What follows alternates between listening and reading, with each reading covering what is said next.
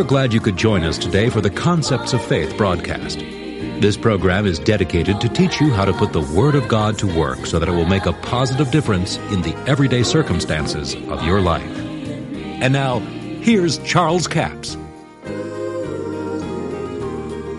Now, we're going to continue somewhat along the line that we started on a working knowledge of the Word of God, but I want us to go to Hebrews, the 10th chapter, for our scripture. Hebrews chapter 10, verse 23. Paul says, Let us hold fast the profession of our faith without wavering, for he is faithful that promised. Now, notice that he says, let us hold fast the profession of our faith. Now, this word profession is the same Greek word that's translated confession. We could say it this way let us hold fast the confession of our faith. Now, let's talk just a little bit about confession. When we talk about confessing the Word of God, that means to say the same thing that God said. You know, sometimes you hear people say, well, yeah, I know the Bible said that, but now here's the way I believe it. Well, now that's the reason you're in the mess you're in, you know. I had a dear sister one time, she said, Well, now here's the way I believe it. I said, Yeah, but here's what the Word says. Well, I know that, but now here's the way I've always believed this. And she just kept on telling me what she believed. And I said, Well, the sister, that's the reason you're in the mess you're in, is because of what you believe didn't agree with the Word of God. And she wasn't willing to change. She said, Your teaching just confuses me. I said, No, sister, you was confused when you came. The light of the Word of God just showed it up. So, you see, she had a preconceived idea that didn't agree with the Word of God. And when the light came, then she closed her eyes to it, see. But now, Paul says, let us hold fast to the confession of our faith without wavering. Hold fast to it. Now, if there was no chance of losing that faith, wouldn't be any need to hold fast to it, would there? So there is a possibility that you could lose your faith. Now remember, faith cometh by hearing the Word of God. Now, when we're talking about faith in this seminar, we're talking about Bible faith, our faith that comes from the Word of God. In other words, faith in God and His Word. That's all we're talking about. We're not talking about faith in the weatherman or faith in your car or something else. You see, you can have the natural faith in your car. You go out and you naturally believe that if you put the key in there and turn the switch, why, it'll start. But that has nothing to do with the Bible, see. Now, the Bible tells us that faith is the substance of things hoped for. Now, that's right here in the 11th chapter the first verse, now faith is a substance of things hoped for, the evidence of things not seen.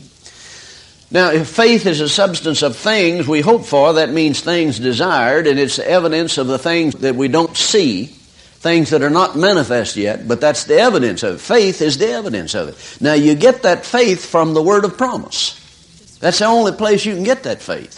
You can't get it from watching TV or the newscast or doctor's program. It comes from the Word of God. You remember we talked about in the other session that the seed is in itself. Every herb, every fruit tree whose seed is in itself. The law of Genesis, see, Genesis 1, 11 and 12 tells us that. It produces after its kind whose seed is in itself. In other words, the ability to produce what the Word says is in the promise itself. So that's why he says, hold fast to the confession of your faith. If I confess the healing power of God, then I hold fast to it. Well, do you hurt? I'm not moved by what I feel, I'm moved by what I believe. Amen.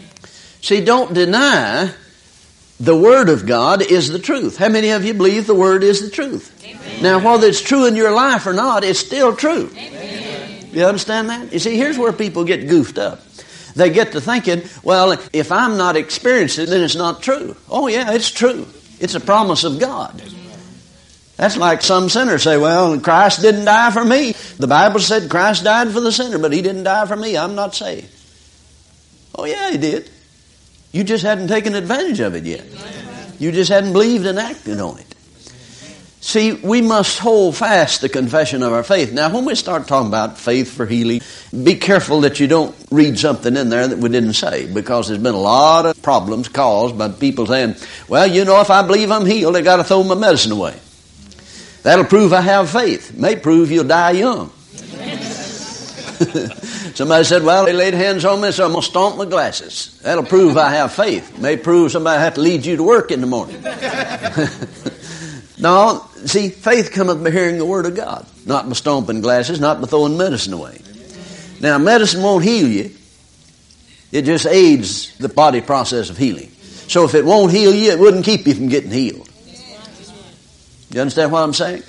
So don't read into it when we start talking about faith and well that means like somebody said, well he just had blind faith. No, no, faith is never blind. Faith always sees and faith always knows. Faith is like a radar in an airplane. It sees through the storm, sees what's on the other side. And when you know what the end result is going to be, you don't mind going through the clouds a while. But if you don't know what's over there, it produces fear, doesn't it? Well, now, while we're on that subject, can you believe God that you heal better when you don't hurt or when you do hurt? See, medicine only keeps the symptoms down. Doesn't heal you. Then it wouldn't keep you from getting healed, would it?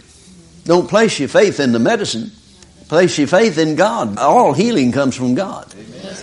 I mean, God's built it into the body. The body will heal itself without any interference, you see. But sometimes we have to have some medical help to keep fear down.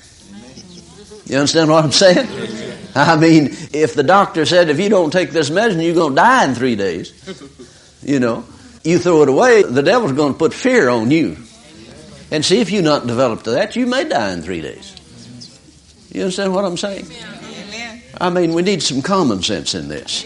The medicine's not going to heal you. It won't keep you from getting healed. If you're taking medicine, take it in the name of Jesus. It'll work twice as good.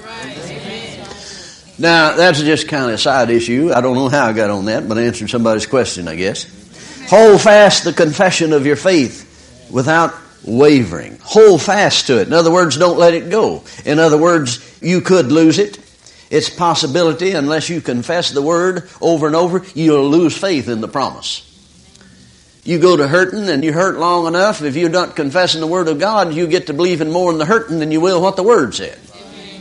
You'll get to believing more in your lack than you do the promise of abundance. Well, yeah, I know the Bible says that give and it shall be given unto you, but it's always taken away from me when I give. When I give, the washing machine breaks down. Well, Satan comes to steal the word. See, don't get offended because these things happen. It's Satan coming to steal the word from you. So you got to hold fast to that confession. If you don't keep it in your mouth, it'll get away from you. Now, what did Paul say in Romans the 10th chapter? He said, The word is nigh you. It's in your mouth and in your heart. That's the way you keep it in your heart. How do you bind these things upon the table of your heart? Write them upon the table of your heart. David tapped into it when he said, My tongue is the pen of a ready writer.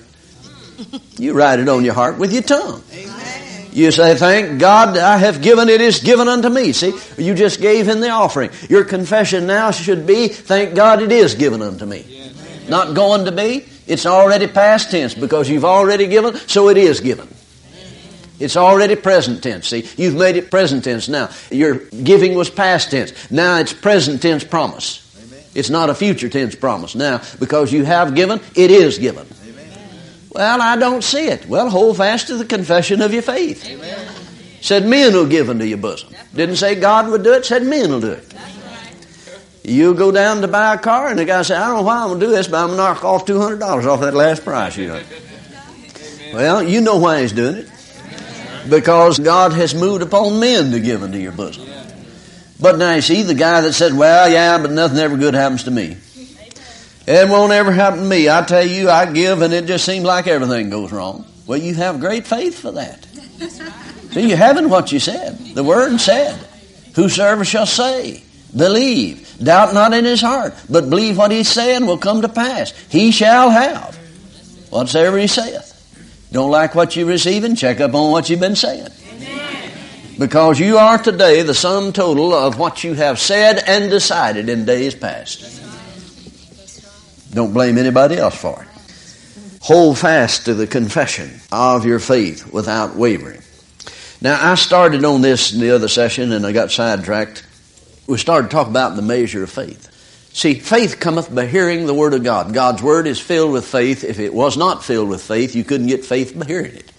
Now, see, Paul's intent was that faith comes by hearing your voice speak God's word. See, that's the whole intent of it. He didn't say that faith cometh by hearing your pastor speak what God said. Right Even though you would get some faith by that. See, that's not the context and intent of what Paul is saying. Faith cometh by hearing you speak God's word. See, the things you say does more for you than anybody else. Amen. I mean, you believe more in your ideas than anyone else believes in them. If you don't, there's something wrong with you. I mean, you like what you say better than what anybody else said. So it affects the human spirit, or what the Bible calls the heart, more than what anyone else says. And that's why we should confess God's Word with our mouth. Now, see, when we understand that God's Word is filled with faith, and Paul says the Word is close to you, is getting it in your mouth and in your heart, he's telling you how to transfer that into your heart, the faith of God into your heart. You speak what God said. Now, here in Hebrews, the 10th chapter, verse 23, he said, Let us hold fast to our confession of faith without wavering, or profession, which is the same word for confession, without wavering. He is faithful that is promised. Then slip right on over to verse 35. Cast not away, therefore, your confidence, which has great recompense of reward, for you have need of patience, that after you have done the will of God, you might receive the promise. See, we have need of patience. Patience is a spiritual force. Thank you so much for joining us for the Concepts of Faith broadcast today. Now, all of this week, our CD offer is CD offer number 7228. is called Faith's Corresponding Action. Two CDs for $15 plus $4 postage and handling, total of $19. Faith's Corresponding Action. In James, the second chapter, James says, If a brother or sister be naked and destitute of daily food, and one of you say unto them, Depart in peace, and be warmed, and be filled, notwithstanding he giveth them not those things which are needful for the body, what does it profit? Even so faith, if it has not works, is dead. In other words, the works there means corresponding action with what you say you believe. Yea, a man may say, Thou hast faith, and I have works. Show me thy faith without thy works, and I'll show you my faith by my works. In other words, by corresponding action. Not saying, Go and just be warmed. Give them a coat. Uh, don't say, Just go and be filled. Feed them. The corresponding action to what you believe. Wilt thou know, O vain man, that faith without works is dead? Was not Abraham our father justified by works when he had offered Isaac his son? In other words, he was obedient and had corresponding action with what he believed that even if he was to offer his son, God would raise him from the dead. I'll tell you what, this gives you insight into it. Now, faith corresponding action is that we should act in line with what we believe. Now, don't go out and just throw away common sense when you get turned on to faith. Use common sense, but put your faith on the line. And now somebody said, well, I'm just going to write a check and send it to pay this bill, but I don't have the money and God will have to put the money in the bank before the check gets to the bank. No, you'll probably be in jail before God puts the money in the bank. It's not His responsibility, it's yours. All the corresponding action you could have of that is write the check, put it in a dresser drawer, don't mail it until you have the money in the bank. That's offer number 7228 two CDs for $15 plus $4 postage and handling, total of $19. We have a toll-free order line, 1-877-396-9400. Until tomorrow, this Charles Capps reminding you the enemy is defeated, God is exalted, and Jesus is coming soon. To order the product offered today, call 1 877 396 9400 or write Charles Capps. P.O. Box 69, England, Arkansas 72046. A complete list of CDs, books, and DVDs are available online at charlescapps.com. Through the website, you can listen to this radio program again and subscribe to our podcast. This broadcast is sponsored by Charles Capps Ministries and our listeners in this area.